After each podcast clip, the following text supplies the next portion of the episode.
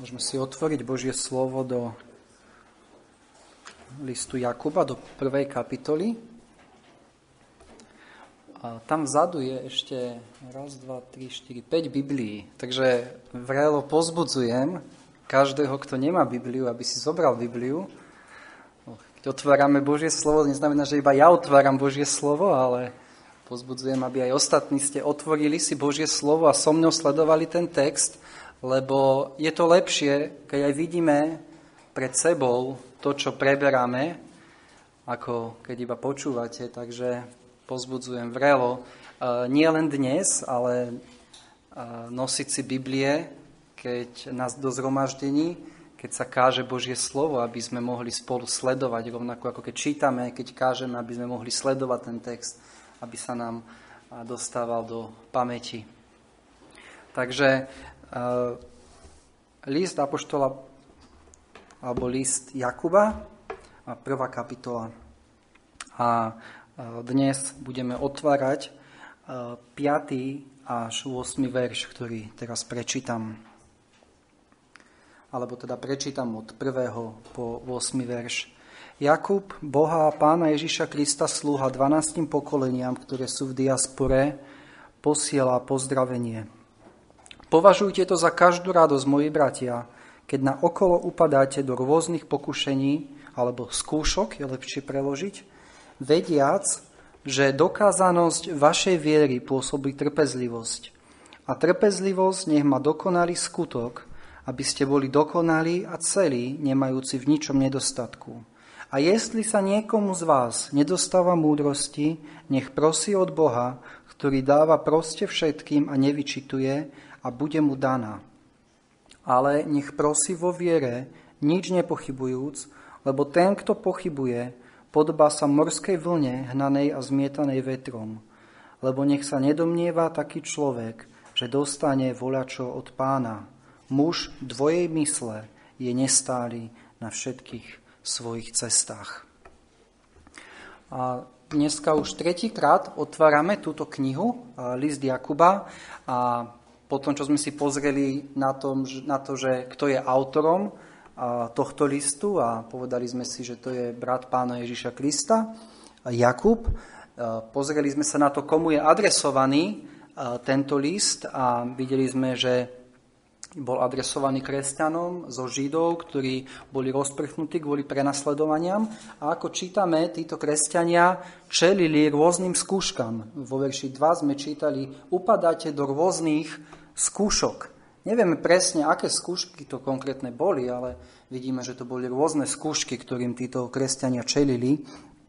A, a naposledy sme videli, že Jakub hovorí týmto kresťanom, že tieto skúšky majú zámer, aby preskúšali ich vieru a je to spôsob, ktorým boh použi- ktorý Boh používa na to, aby z nich vybudoval dospelých kresťanov, aby formoval charakter, týchto kresťanov cez tieto skúšky, aby boli v konečnom dôsledku podobní pánovi Ježišovi Kristovi a preto hovorí, považujte to za každú radosť, keď padnete do takýchto skúšok. A keď to čítame, povieme si, áno, je to pravda, skutočne máme dôvod na to, aby sme sa radovali dokonca aj v skúškach, lebo veď je, je dobré, keď naša viera je preskúšaná, viete, ako keď strom, ktorý je vo vetre, tak čím viacej na neho fúka, tak tým sa hĺbšie zakoreňuje a tým je pevnejší. A nie je pre nás až také náročné mysľou pochopiť túto pravdu, že máme dôvod sa radovať v skúškach, avšak náš problém je v tom, keď máme túto pravdu, premietnúť do našich každodenných skúšok a situácií, ktorým čelíme v našom živote.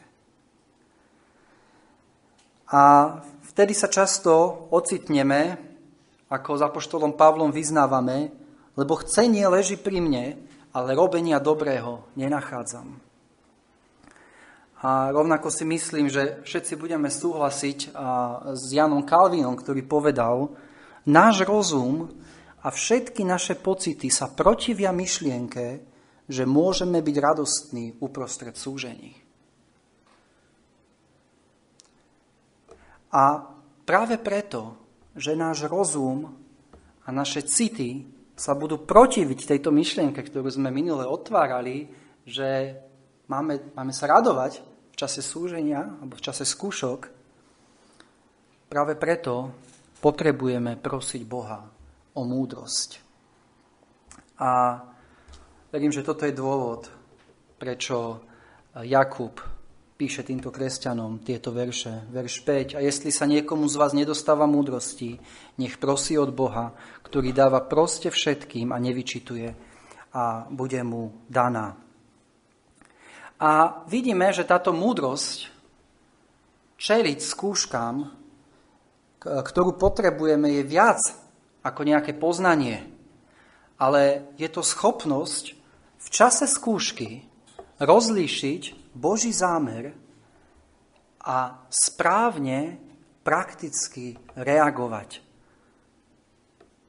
A vidíme, že tu sa opäť dostávame k tomu, e, o čom je celý, celý list Jakuba a to, že čo je skutočná praktická viera. Nie je to viera, ktorá vie iba teoreticky povedať, že Boh s skúškami v živote kresťana buduje jeho charakter, ale je to viera, ktorá v čase skúšky sa radostne podvolí Božiemu jednaniu tým, že rozlišuje Božie zámery, ktoré Boh sleduje touto skúškou.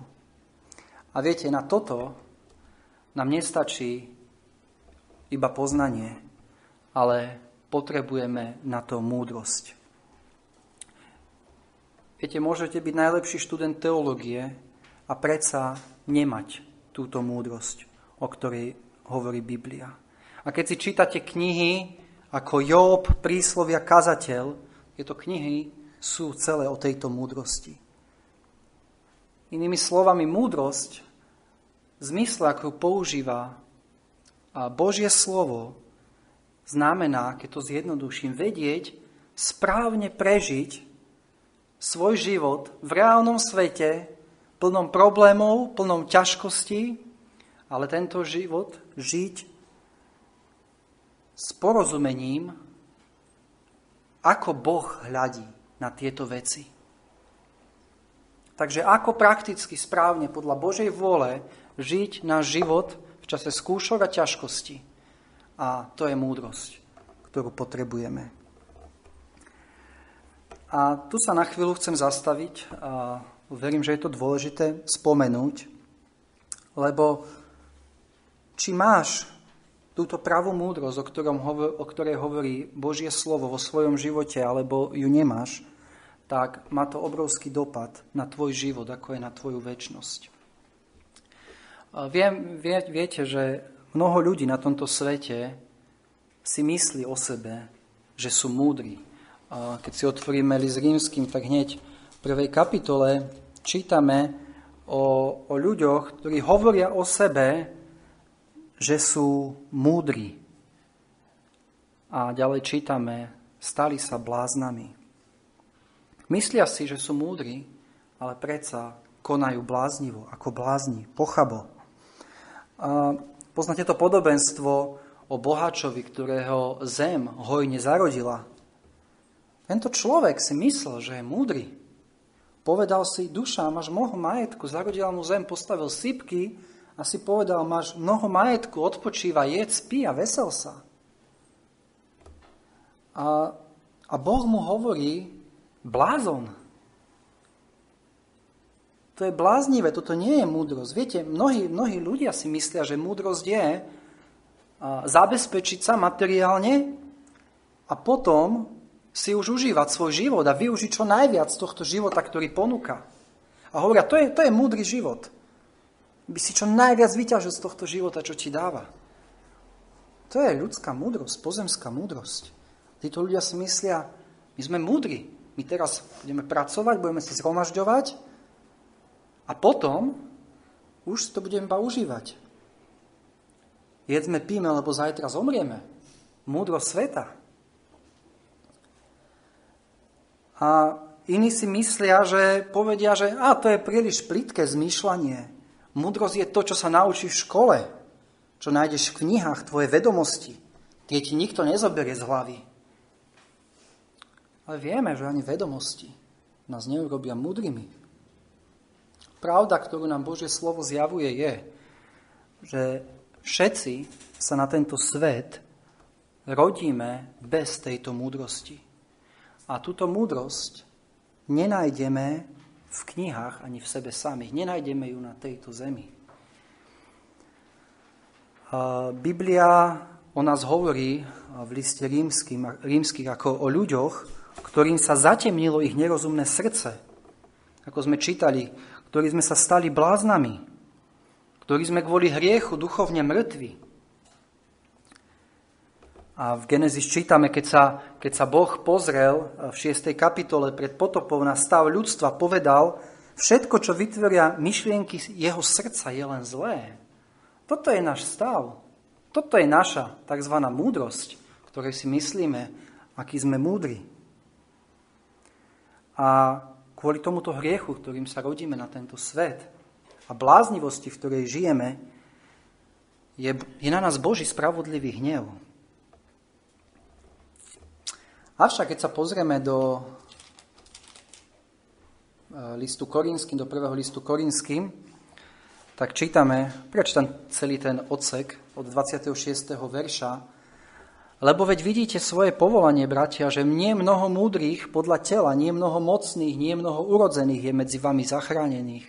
Ale bláznivé u sveta si vyvolil Boh, aby zahambil múdrych a slabé u sveta si vyvolil Boh, aby zahambil to, čo je silné. A neurodzené u sveta opovrhnuté si vyvolil Boh a to, čo nie je, aby zmaril to, čo je niečím, aby sa pred Bohom nechvalilo niektoré telo, ale vy ste z Neho v Kristu Ježišovi, ktorý sa nám stal múdrosťou od Boha i spravodlivosťou i posvetením, vykúpením. Ale vidíme v tomto liste ľudí, ktorí sú múdri. A nie sú múdri podľa tohto sveta. Čítame, nie mnoho múdrych podľa tela. Neboli to nejakí vzdelaní ľudia, o ktorých by svet povedal, to sú tí múdri, tí vzdelaní, tí, čo majú vedomosti, poznanie. Nie, ich múdrosť spočívala niekde inde. A tá skutočná múdrosť bola, že Kristus sa stal ich múdrosťou. A vy ste, v ne, vy ste z Neho v Kristu Ježišovi, ktorý sa nám stal múdrosťou. Takže vidíme, sú to kresťania, ktorí, ktorých Kristus je ich múdrosťou. A títo kresťania sa stali múdrymi jedine vierou v Krista. Títo kresťania uvideli že ich spravodlivosť je ako špinavé rúcho. Že nikdy vlastnými skutkami nemôžu prísť pred Boha. Uvideli, že sú duchovní mŕtvi a že si sami nemôžu pomôcť. Títo kresťania uvideli, že sú slepí, že sú biední a že sú nahí a uvideli, že nie je iné meno pod nebom, v ktorom by mohli byť spasení, ako v pánovi Ježišovi Kristovi. A, uvedu, a uvideli, že potrebujú Krista aby boli spasení a podvolili sa pánstvu v ich životoch. A tak sa stali múdrymi. Kristus sa stal ich múdrosťou. A bez Krista nikdy nenájdeš túto múdrosť. A preto, ak si ešte v pokáni a viere neprišiel ku Kristovi, tak dnes je ten deň, aby si to urobil aby si volal k nemu, aby sa on stal tvojou múdrosťou. A keď sa ale vrátime späť do nášho textu, tak vo verši 5 čítame, a jestli sa niekomu z vás nedostáva múdrosti, nech prosí od Boha, ktorý dáva proste všetkým a nevyčituje a bude mu daná. A toto Jakub píše kresťanom. Takže píše to ľuďom, ktorí veria v pána Ježiša Krista, ktorý je ich múdrosťou na spasenie, avšak chýba im schopnosť v čase skúšky prakticky reagovať podľa Božej vôle rozlišovaním Božích zámerov a touto skúškou. a hovorí, a jestli sa z niekomu z vás nedostáva múdrosti, nech prosí od Boha. Jakub nepíše týmto kresťanom, aby prosili, že by Boh odstránil túto skúšku. Vieme, že apoštol Pavol prosil, aby ten osteň pán Boh odstránil. Nevypočul tú modlitbu pán Boh mu, ale apoštol Jakub píše, nech sa modlí o múdrosť, aby, aby Boh im dal múdrosť v tejto skúške. A teda prvá zásadná vec, ktorú je potrebné si uvedomiť, je, že potrebujeme múdrosť od Boha.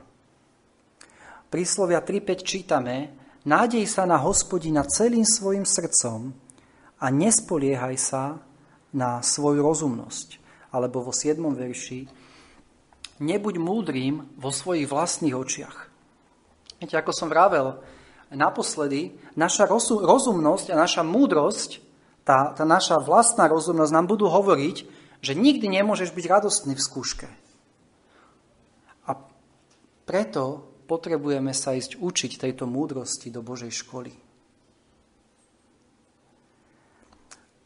Viete, ako rozpoznáte, či ako rozpoznáte nedostatok múdrosti vo vašich životoch, keď čelíme skúške? Veľmi jednoducho. Tým, že naša mysel začne byť zmetená, naša duša začne byť zahorknutá, a keď zvažuješ, ako Boh jedná s tebou v tvojom živote. A ak ťa to prevalí do seba ľútosti a neustále lamentuješ, prečo sa to stalo práve mne, vtedy si môžeš byť istý, že si nesiahol po zdroji múdrosti, ktorú Boh dáva. Toto nie je postoj človeka, ktorý má múdrosť od Boha. Takže v čase skúšok táto múdrosť, ktorú potrebujeme, znamená, že potrebujeme rozpoznať Božie zámery vo všetkom jednaní s nami. Viete sami, že keď idete aj skúškou, ale v tejto skúške vidíte Boží zámer, tak o mnoho ľahšie sa vám ide tou skúškou. Ako keď neviete. A ako rozoznáme ten Boží zámer? Potrebujeme múdrosť od Boha, aby sme videli tie jeho zámery v tejto našej skúške. Potrebujeme poznať a mať múdrosť, ako to bude slúžiť na moje dobro. Potrebujeme múdrosť vedieť, čo robiť v tých okolnostiach, v ktorých sa nachádzame. Potrebujeme vedieť, ako tlmiť zlé emócie, ktoré v nás, z nás pôjdu v čase skúšok. Potrebujeme múdrosť aplikovať Božie slovo na moju situáciu, v, ktorej ide. Vidíme, že sú to všetko praktické veci. To, to nie je teoretické, to je niečo praktické. A, a takto je uh, opísaná múdrosť Biblii. Niečo praktické. Múdrosť ako, ako to, čo viem aplikovať v čase skúšky. Takže vidíme prvú vec, ktorú je potrebné si uvedomiť, že potrebujeme túto múdrosť. A, a ten príkaz Božieho slova je nespoliehaj sa na svoju rozumnosť. Tvoja rozumnosť, tvoja múdrosť, zemská múdrosť a ti bude hovoriť a ťa bude, ťa bude ponárať do seba ľutosti a bude ti dávať horkosť do tvojej duše, a, ale potrebuje Božú múdrosť. Druhá vec, potom čo sme si povedali, že, že potrebujeme túto múdrosť od Boha, je, že kto je zdroj tejto múdrosti. A čítame v našom verši, nech prosí Boha. Tá pravda je, že zdrojom tejto múdrosti je Boh. A toto sme čítali aj v Jobovi, kde sa Job v 12. verši 28. kapitole pýta, ale kde sa nájde múdrosť a kde je miesto rozumnosti? A vo verši 23 čítame, Boh rozumie jej ceste a ona zná jej miesto. A on zná jej miesto. Takže vidíme, ako sme čítali v Jobovi, že túto múdrosť nenájdeš na tejto zemi. V príslovi 2.6 čítame, lebo hospodin dáva múdrosť, z jeho úst pochádza známosť a umnosť. A toto je veľmi dôležité si uvedomiť. Že keď ideš s kúškou, múdrosť, ako prakticky reagovať v tejto skúške, nenájdeš v sebe samom, ani u iných ľudí, ale jedine u Boha, lebo On je jej zdrojom. Takže, keď ideš s kúškou, možno začneš padať do seba ľútosti, do horkosti a potrebuješ múdrosť k tomu, ako čeliť tejto skúške, ku komu pôjdeš. A to, čo chcem, aby sme sa naučili, čo nás učí Biblie, k Bohu. Lebo On je zdrojom múdrosti. On má tú múdrosť, učí nás to celé Božie slovo. Takže videli sme, že zdroj múdrosti je Boh a poďme sa teraz pozrieť na prostriedok, ako získavame túto múdrosť a čítame v našom verši a jestli sa niekomu z vás nedostáva múdrosti, nech prosí od Boha. Nie je tu napísané, nech si začne čítať Bibliu. Predpokladá Jakub, že kresťania, ktorým píšu, píše, poznajú Božie slovo, poznajú Božie sľuby. Ale hovorí, nech prosí od Boha, nech sa modlí. Nech prosí s vierou. A teda toto je prostriedok, ktorý Boh dal. A nemôžeme opovrhovať tým prostriedkom.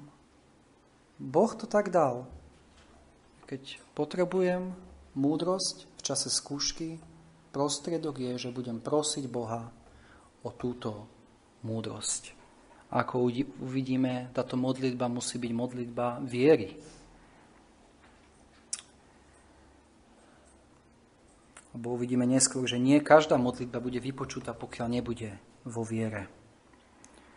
Takže pán Ježiš povedal, proste a bude vám dané. A v tomto verši je podobný sľub. Nech prosí od Boha a bude mu daná.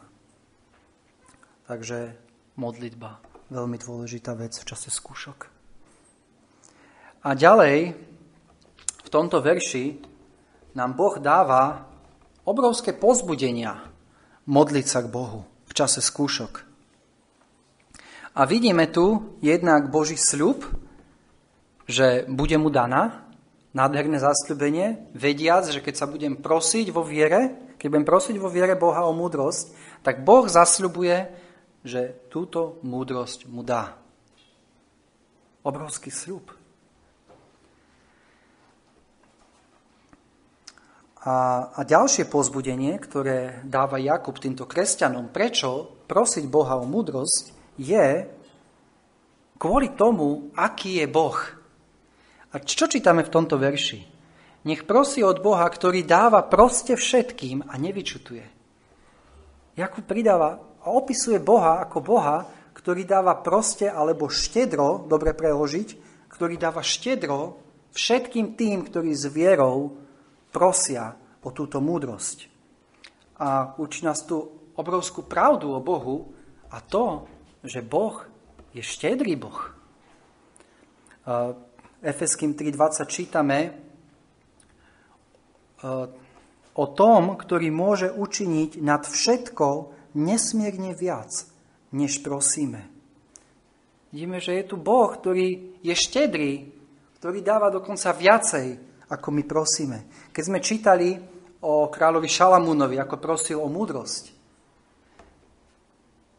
vidíme, že Boh mu okrem múdrosti dal aj to, čo si nežiadal. Čítame, ale i toho, čo si nežiadal, som ti dal. I bohatstvo, i slávu. Alebo nádherný verš e, v Žalme 81.11, kde hovorí Boh Izraelcom, otvor svoje ústa na široko a naplním ich. Otvor svoje ústa na široko. Toto je Boží postoj.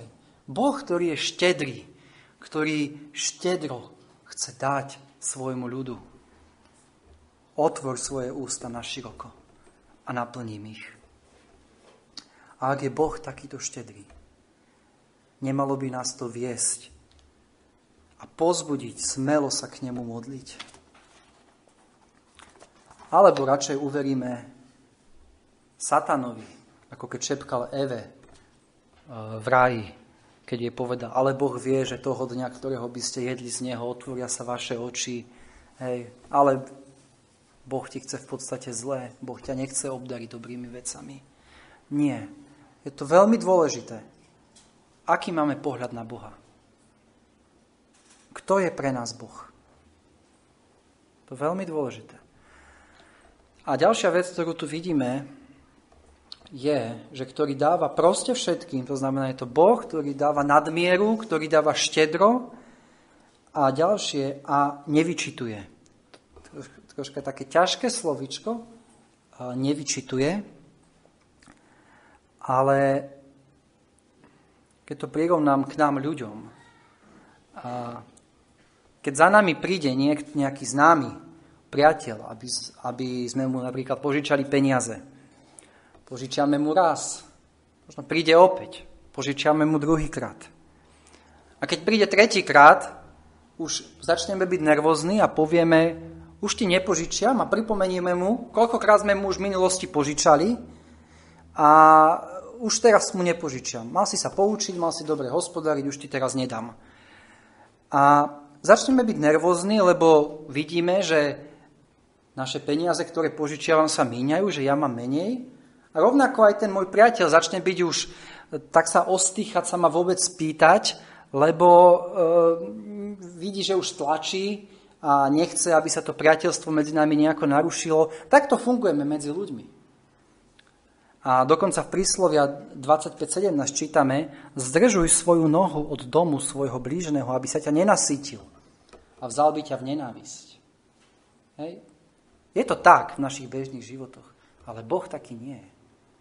A nemôžeme si takto zaškatulkovať Boha. U Boha je to, nie je to tak, ako u našich priateľov, ktorí k nám prídu požičať si peniaze. Ale u Boha to je naopak. Čím častejšie prichádzame k Bohu, tým častejšie dostávame.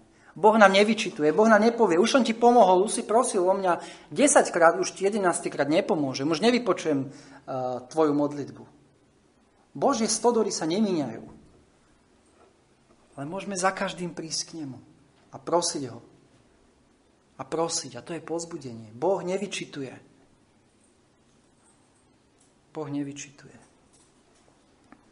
Nevyhľadáva tvoje chyby. Ale keď k nemu prídeš s prozbou, vo viere, tak je tu zasľúbenie, že ho nevyčituje a dáva. Takýto je náš Boh. Takže videli sme pozbudenie, prečo prosiť o túto múdrosť. Lebo je tu Boží sľub, že nám ju dá. A okrem toho je tu ešte pripomenutie, aký je Boh, že je štedrý a že nevyčituje a preto je to dôvod, aby sme smelo pristupovali a prosili, prosili Boha o túto múdrosť. A ešte teraz poďme sa pozrieť k záveru na verše 6 až 8 kde, kde Jakub hovorí týmto kresťanom a nám, ako sa máme modliť. Povedali sme si, že ten prostriedok je modlitba, ale tu hovorí, ako sa máme modliť. A, a Jakub píše, ale nech prosí vo viere, nič nepochybujúc. Takže verš 5 nám opisoval štedrého Boha, ako nášho otca, ktorý dáva svojim deťom toho, čo prosia. A teraz verš 6 nám hovorí, aký má byť to dieťa, ktoré, ktoré prosí svojho nebeského otca. A odpoveď, ktorú Jakub dáva, je, že musí prosiť vo viere. Nech prosí vo viere. V Židom 11.6 čítame, lebo ten, kto prichádza k Bohu, musí veriť, že je a že tým, ktorí ho snažne hľadajú, je odplatiteľom. A dalo by sa veľa hovoriť o tom, ako máme vo viere prosiť Bohu. Samozrejme to znamená vo viere, že pristupujeme k Bohu jedine cez zásluhy Pána Ježiša Krista. Hej, to je úplný základ, aby som mohol pristupovať vo viere k Bohu. Znamená to, vo viere znamená, že si nedržím nejaký hriech vo svojom živote, ktorý nechcem opustiť. To nie je modlitba vo viere, keď, keď žijem v hriechu, keď, keď mám hriech, ktorý ma oddeluje od Boha a teraz sa modlím k Bohu, aby mi pomohol dal múdro v čase skúšok. A toto nie je modlitba vo viere, ale keď sa pozrieme na náš text, tuto dáva do kontrastu ale nech prosí vo viere nič nepochybujúc. A dáva do kontrastu s tým, že, že skutočná viera je viera, ktorá nepochybuje. To znamená, človek, ktorý sa modlí vierou, nespochybňuje Božie sľuby, ktoré mu Boh dal vo svojom slove. Nespochybňuje Božiu moc. Nespochybňuje Božiu dobrotu a naplniť všetky moje potreby. Nespochybňuje Boží charakter. Nespochybňuje Božiu lásku. To je človek, ktorý sa modlí s vierou. Nepochybuje o Bohu, ku ktorému ide. Ako sme čítali v Židom, tým, ktorí ho snažne hľadajú, je odplatiteľom. A ďalej Jakub píše, že ten, kto pochybuje, podobá sa morskej vlne, hnanej a zmietanej vetrom. Že vieme si predstaviť morskú vlnu. Raz je hore, raz je dolu, ako zafúka vietor, tam ide, tam ju odnesie. A Jakub hovorí, takýto je človek, ktorý pochybuje, ktorý sa nevie oprieť o Božie sľuby, ktorý nevie sa oprieť o to, o Božie atribúty, aký je. A Jakub píše, lebo nech sa nedomnieva taký človek, že dostane volačov od pána. Boh nebude podporovať jeho neveru tým, že mu bude dávať múdrosť v čase skúšok. Takže ak chceš pochybňovať Božie sľuby, jeho lásku, jeho charakter, jeho dobrotu, zvrchovanosť, starostlivosť, keď prichádza skúška. Nečakaj, že dostaneš múdrosť od Boha. Lebo nech sa nedomnieva taký človek, že dostane volačo od pána. Poznáme ten príbeh, keď pán Ježiš stretol dvoch slepcov Matúšovi 9.28 a čítame, a keď išiel odtiaľ Ježiš, išli za ním dvaja slepí, ktorí kričali a hovorili, zmiluj sa nad nami, synu Dávidov. A keď vošiel do domu, pristúpili k nemu slepí a Ježiš im povedal, či veríte, že to môžem učiniť? A oni mu povedali, áno, pane. A vtedy sa dotkol ich očí a povedal, nech sa vám stane podľa vašej viery. Takže vidíme, že Boh očakával od týchto dvoch ľudí vieru, že Boh je mocný, že má moc ich uzdraviť. A potom, keď povedali, áno, páne, mali túto vieru, tak Boh vypočuje ich modlitbu a týchto ľudí, týchto ľudí uzdravuje. Takže pristupujeme k Bohu, musíme mu veriť. A vo verši 8 čítame, muž dvoje mysle je nestáli na všetkých svojich cestách.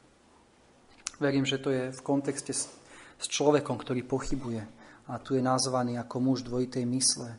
Človek, ktorého viera nestojí pevne v Bohu, ktorý pochybuje a čítame o ňom, že je nestáli na svojich cestách, nestáli vo svojom živote. To opak toho, ako keď čítame o tom strome, ktorý je zasadený, ktorý je pevný, ktorý je nepohnutelný.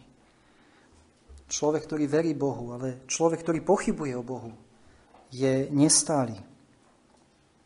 Človek, ktorý lavíruje medzi týmto svetom a medzi okolnostiami života a medzi Bohom a nevie sa oprieť na, na Božie sľuby a na jeho charakter a na Božie jednanie a prozreteľnosť a zvrchovanosť, nebude stály v tomto živote. Poznáme ten, eh, ten príbeh, keď eh, Petr kračal po mori. Pokiaľ jeho zrak bol upramený na Krista, tak išiel, kráčal po mori. Ale čítame tam, že začal hľadiť na silný vietor, ktorý prišiel. A vtedy sa začal potápať. A toto je dobrý obraz človeka, ktorý možno na začiatku hľadí na Krista, ale potom začne pozerať na okolnosti, na ťažkosti, ktorými ide. A stane sa, že tieto ťažkosti odvrátia náš pohľad a sa začneme pozerať na ten vietor, a vtedy sa začneme strácať dôveru v Boha, začneme sa potápať. A ak budeme takýto, tak Jakub nám hovorí, budeme nestáli na všetkých svojich cestách. A je to veľmi zlý znak byť dvojakej mysle. Ja verím, že v tomto, text, v tomto verši Ešte Jakub hovorí o kresťanoch, ktorí sú dvojité mysle a sú nestáli. Sú to kresťania, ktorí padnú, ktorých, ktorí môžu kričať, Pane, pomôž mojej nevere. Ale sú to kresťania. Ale ďalej, ďalej keď používa tento pojem Jakub, eh, tak už hovorí o ľuďoch, ktorí sú dvojitej mysle, ako o nekresťanoch. A toto je veľmi nebezpečný stav byť dvojitej mysle mať, je, je to prakticky, že neverím iba Bohu, ale verím aj niekomu inému, niečomu inému. A veľmi vážny stav. A, musí, a ak sme v tomto stave, ak sa nespoliehame a nie, a nie, nie je náš zrak viery upretý na Boha, na Krista, tak potrebujeme činiť pokanie. Potrebujeme prosiť Boha, aby pomohol našej nevere. Ak je v tvojom živote hriech, ktorý ti znemožňuje oprieť sa vierou o Boha, lebo stále pochybuješ, Boh ma nebude počuť, lebo je tento hriech v mojom živote. Potrebuješ opustiť ten hriech.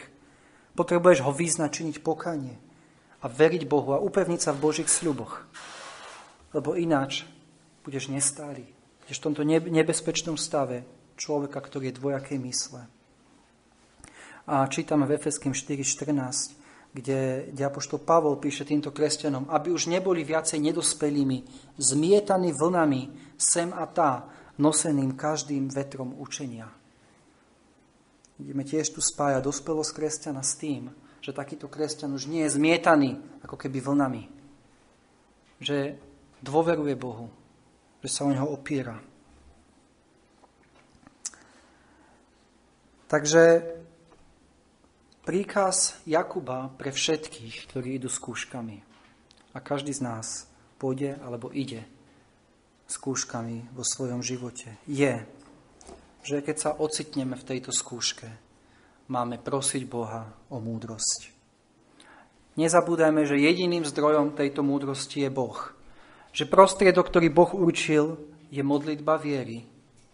A buďme pozbudení Božím zasľúbením, že mu bude dané a buďme pozbudení Božím charakterom, jeho atributmi, ktorý je štedrý a nevyčituje. A iba na záver poviem, keď chceme vidieť najväčší príklad tejto múdrosti, tak čítajme o pánovi Ježišovi Kristovi. V Kolosemským 2.3 čítame o ňom ako o tom, v ktorom sú skryté všetky poklady múdrosti a známosti. A Jakub, keď vyrastal pri pánovi Ježišovi, videl túto múdrosť u svojho brata. Čítame v Lukášovi 2.52. A Ježiš prospieval múdrosťou a vzrastom. Už od malého dieťaťa bolo vidieť túto múdrosť v jeho živote. Prospieval múdrosťou a vzrastom. A Jakub to mohol pozorovať počas svojho života. A my preto pozorujeme pána Ježiša, keď čítame Evanielia. To je najväčší príklad nie najväčší príklad múdrosti. Ako žil múdro svoj život na tejto zemi. A nielen, že je príklad, ale ako som čítal, v ňom sú ukryté všetky poklady múdrosti. On sám je zdrojom všetkej múdrosti. Amen. Poďme sa modliť. Oče nebeský, Ďakujeme Ti za Tvoje slovo. A ďakujeme, že Ty si dobrý a štedrý Boh. A že u Teba je všetka múdrosť, ktorú potrebujeme pre tento život, aby sme správne múdro žili na tejto zemi a múdro, múdro žili v čase skúšok, ktorý, ktoré dávaš do našich životov. Prosíme, Oče nebeský, o to, aby si nám dával túto múdrosť. Prosíme, Páne, aby sme boli múdrymi na tejto zemi. Prosíme, Oče nebeský, aby si nám odpustil našu neveru. Odpusti nám, prosíme, naše pochybovania. Prosíme, Páne, nech nikto z nás nie je mužom dvojakej mysle, ale nech naozaj naša viera môže byť upramená na Teba a môže, môžeme touto vierou prosiť od Teba. A Pane, nech, môže, nech môžu tieto skúšky, ktoré nám dávaš, pôsobiť dokázanosť našej viery a formovať náš charakter. A Pane, nech potom všetkom sa dokážeme radovať v týchto skúškach z Tvojho predivného konania. A modlíme sa, Oče nebeský, o tých, ktorí nepoznali Pána Ježiša Krista, ktorí sa nestali ich múdrosťou, ktorí sa spoliehajú na svoju vlastnú rozumnosť, ktorých múdrosť je iba tá zemská. Prosíme, Pane, aby Ty si sa stal ich pánom a spasiteľom, aby v Tebe mohli nájsť múdrosť, ktorú tak veľmi potrebujú. Amen.